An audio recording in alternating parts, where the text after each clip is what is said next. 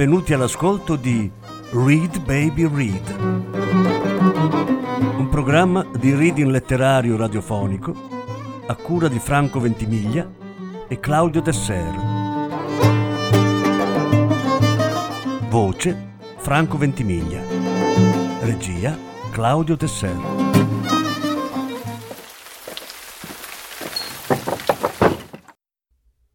Marguerite Duras L'amante. Lettura in nove parti. Quarta parte. Lo vedo tutto a un tratto, con indosso un accappatoio nero. Se ne sta seduto, bevendo whisky, fumando. Mi ha detto che avevo dormito e che lui intanto aveva fatto la doccia. Ero piombata nel sonno quasi senza accorgermene. Ora sul tavolino la lampada è accesa. È un abitudinario, penso improvvisamente. Deve venire abbastanza spesso in questa camera. Un uomo che deve fare spesso l'amore. Un uomo che ha paura, che fa spesso l'amore per vincere la paura. E gli dico che mi piace pensare che abbia molte donne e che io sia una confusa fra le tante. Ci guardiamo. Ha capito cosa voglio dire.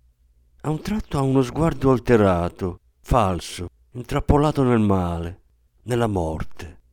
Gli dico di avvicinarsi, di ricominciare a prendermi. Si avvicina. Sa di tabacco inglese, di profumo di lusso, di miele. La pelle ormai ha preso l'odore della seta, l'odore fruttato del tussor di seta, l'odore dell'oro. Lo desidero, gli dico il desiderio che ho di lui. Aspetta, dice. Mi parla. Dice di aver capito subito, fin dall'attraversamento del fiume, che sarei stata così dopo aver fatto l'amore, che avrei amato amare. Dice di saper già che lo ingannerò, che ingannerò tutti gli uomini che avrò, e che lui è stato lo strumento della propria infelicità. Sono contenta di quanto mi annuncia, e glielo dico. Diventa violento, un sentimento disperato lo scuote. Mi si getta addosso, morde i seni di bambina, grida, insulta. Chiudo gli occhi per l'intensità del piacere. Penso, è abituato, non fa altro nella vita, fa solo l'amore, solo questo. Le mani sono abili, meravigliose, perfette. Sono fortunata. Evidentemente è come se per lui fosse un mestiere senza saperlo, sa con esattezza che cosa deve fare, dire. Mi tratta da puttana, da schifosa. Dice che sono il suo unico amore. Questo deve dire.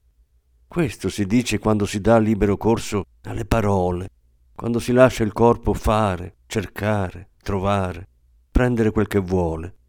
Tutto va bene, senza residui. I residui vengono occultati, tutto è trascinato dal torrente, dalla forza del desiderio. Il rumore della città è vicino, si strofina contro il legno delle persiane. Sembra che la gente attraversi la stanza.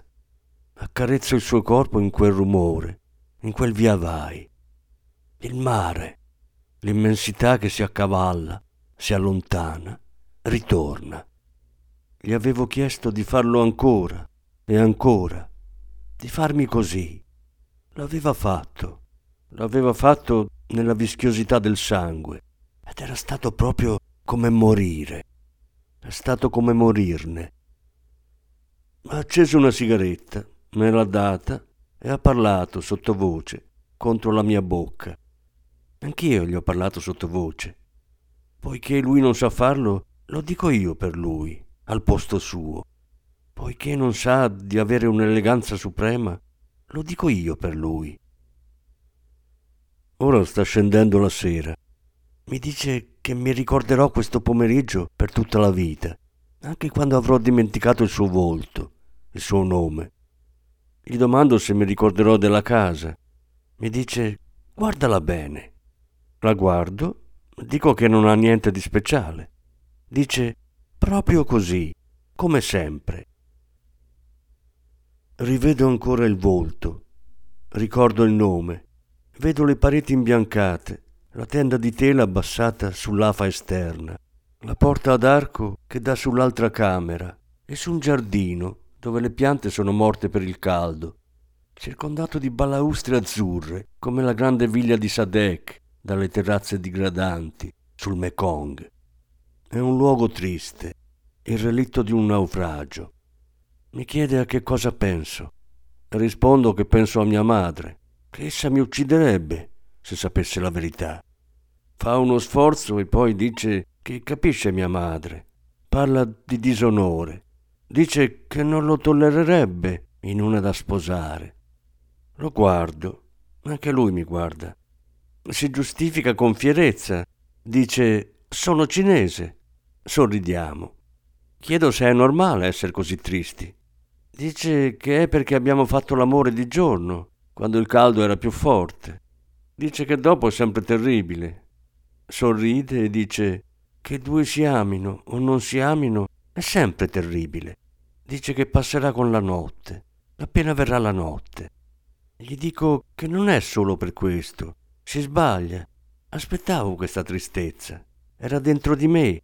Sono sempre stata triste. Lo vedo anche dalle foto di quando ero piccola. Oggi, questa tristezza di sempre, potrei chiamarla con il mio nome, tanto mi assomiglia.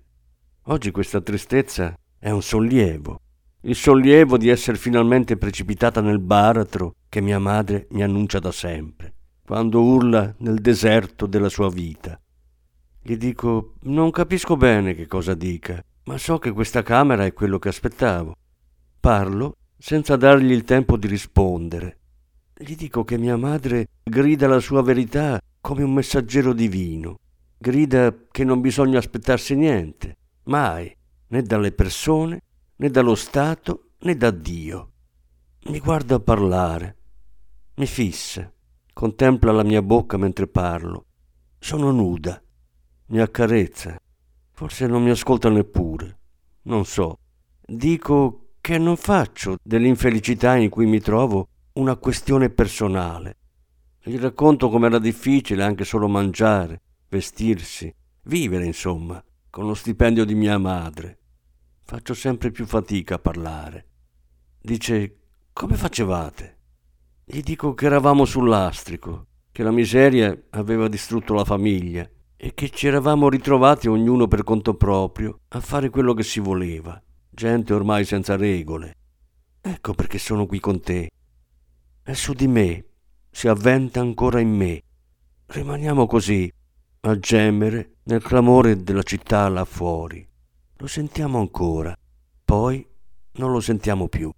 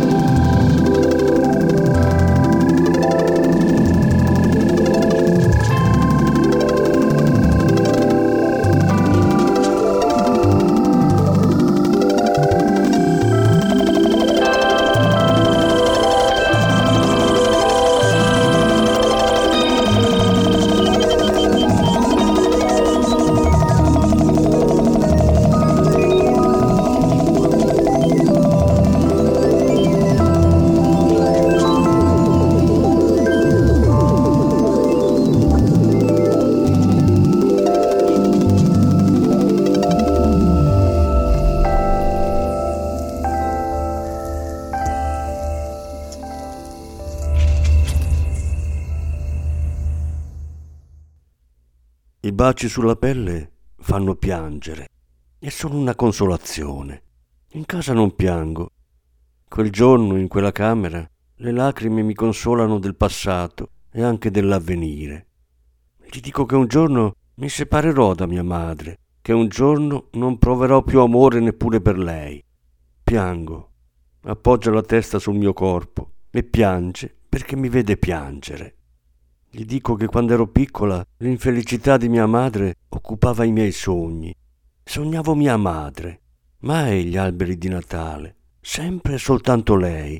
Lei scorticata viva dalla miseria, lei fuori di sé, che parlava nel deserto, che cercava di procurare il cibo o che raccontava incessantemente la sua storia, la storia di Marie Legrand di Roubaix, e parlava della sua innocenza, dei suoi risparmi, della sua speranza.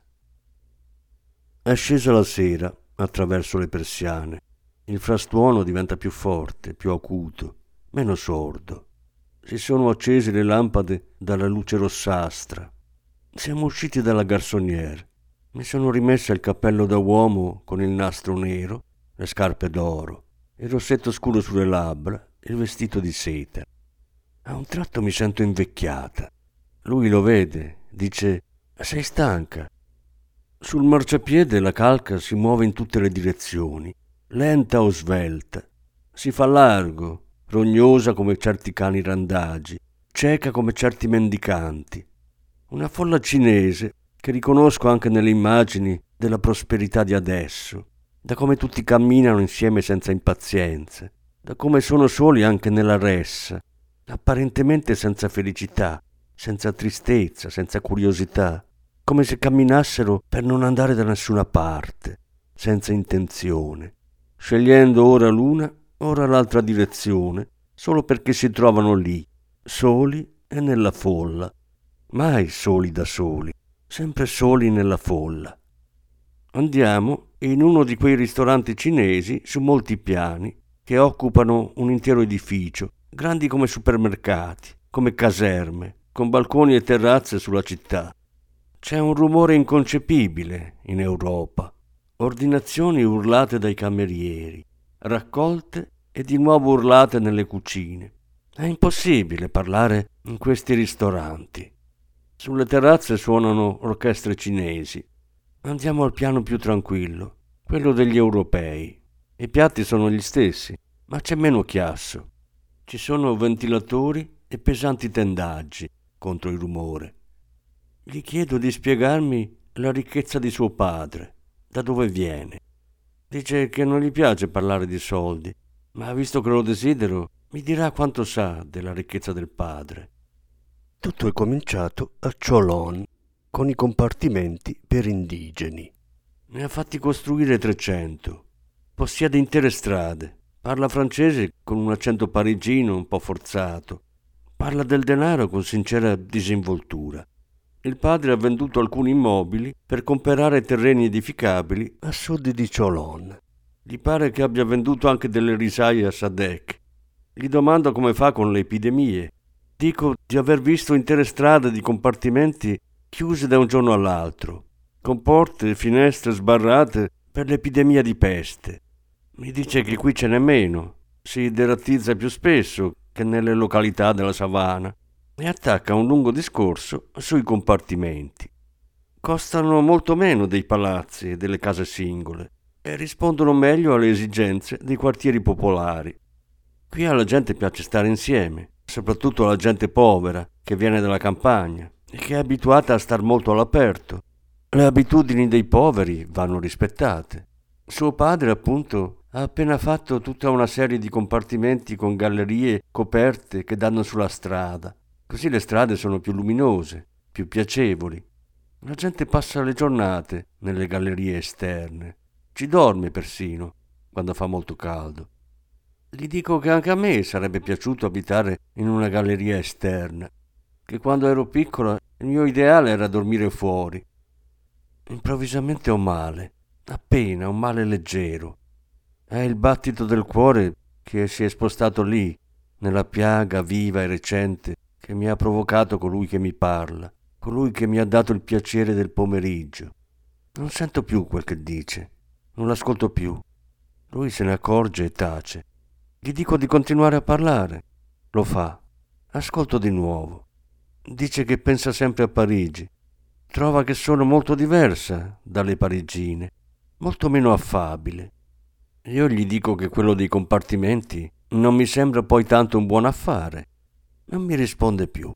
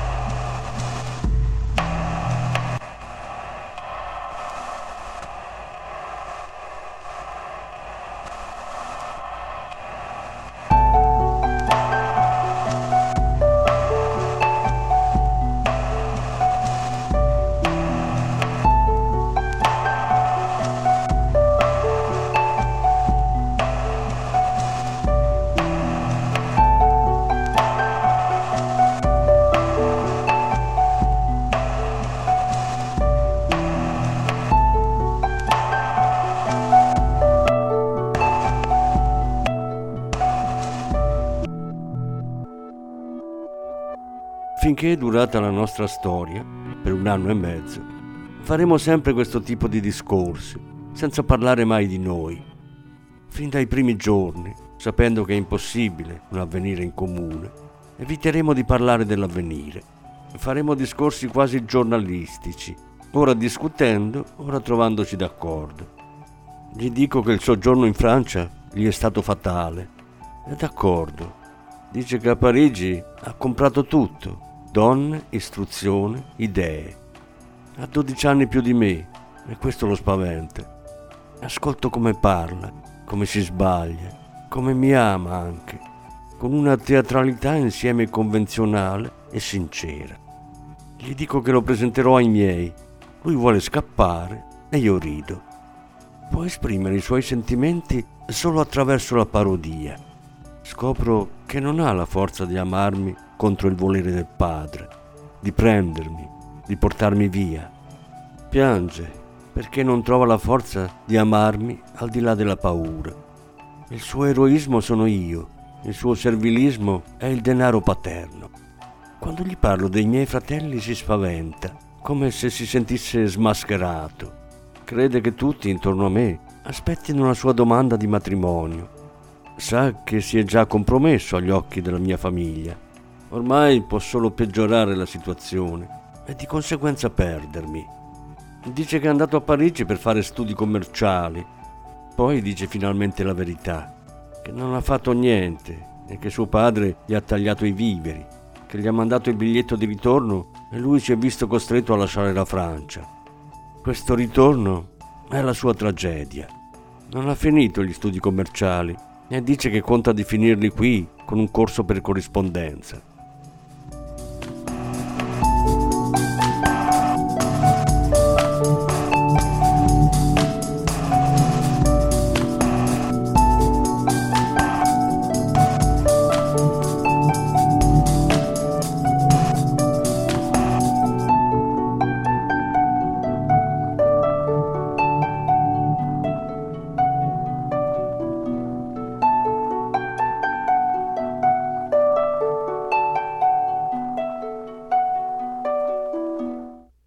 Gli incontri con la famiglia sono cominciati con le grandi cene a Cholon.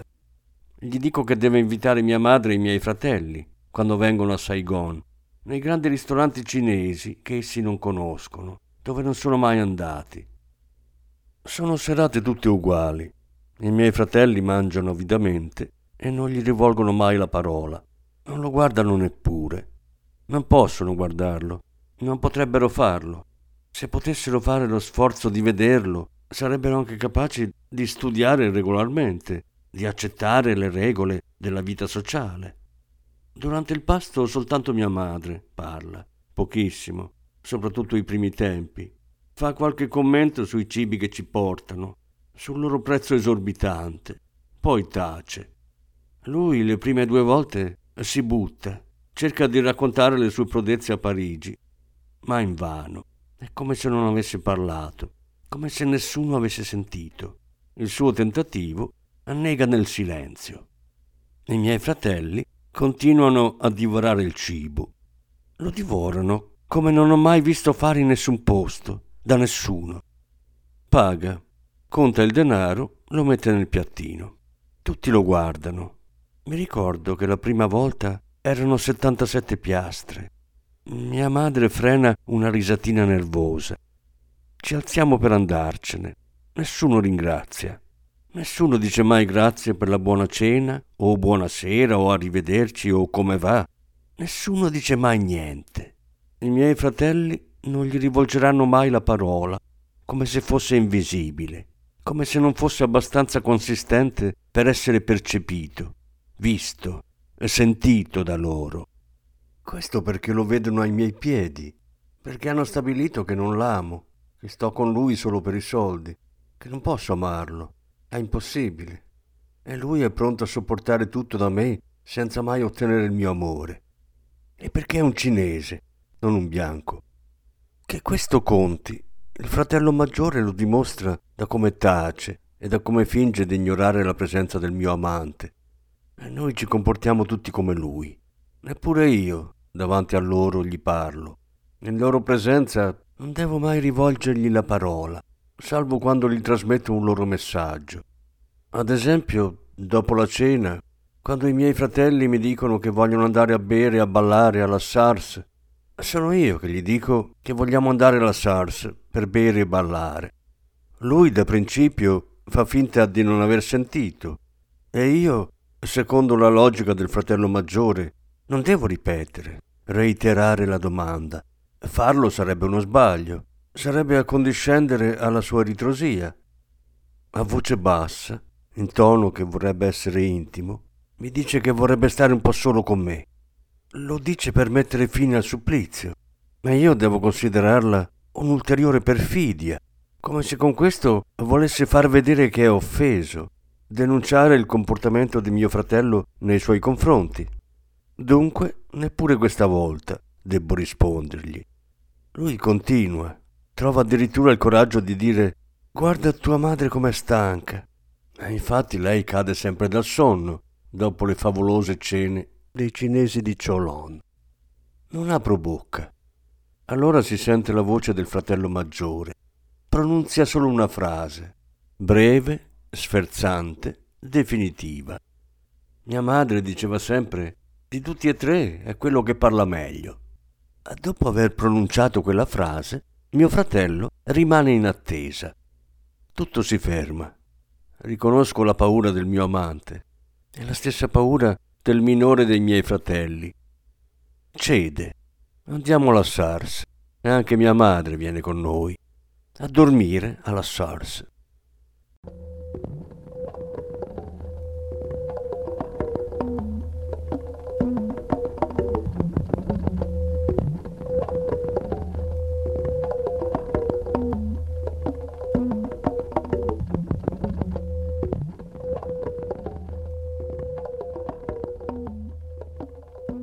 Non è più il mio amante in presenza del fratello maggiore.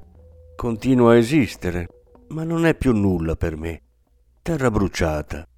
Il mio desiderio, ubbidiente al fratello, respinge l'amante. Ogni volta che li vedo insieme mi sembra di non poterne sopportare la vista. Rinnego il mio amante proprio per quel suo corpo gracile, per quella debolezza che mi travolge di piacere. Davanti a mio fratello diventa uno scandalo inconfessabile, un motivo di vergogna da tener nascosto. Non posso lottare contro gli ordini silenziosi di mio fratello. Solo quando riguardano l'altro fratello posso farlo, ma quando si tratta del mio amante sono impotente contro me stessa. A parlarne adesso rivedo l'espressione ipocrita, l'aria distratta di chi finga di guardare altrove, di avere altro a cui pensare, ma che tuttavia si vede da come stringe le mascelle, sopporta questa sconvenienza solo per poter fare un buon pasto in un ristorante caro, cosa che peraltro dovrebbe essere normale. Intorno al ricordo il chiarore livido della notte del cacciatore e uno stridulo segnale di allarme, come un grido di bambino.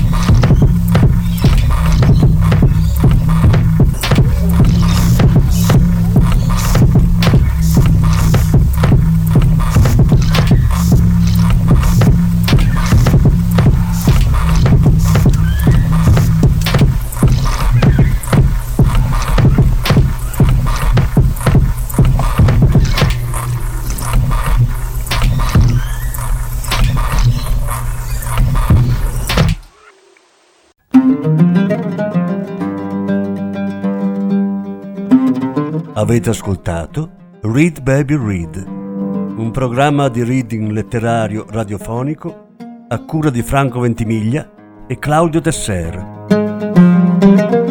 Grazie per l'ascolto, alla prossima settimana. La quinta parte della lettura sarà trasmessa la prossima settimana.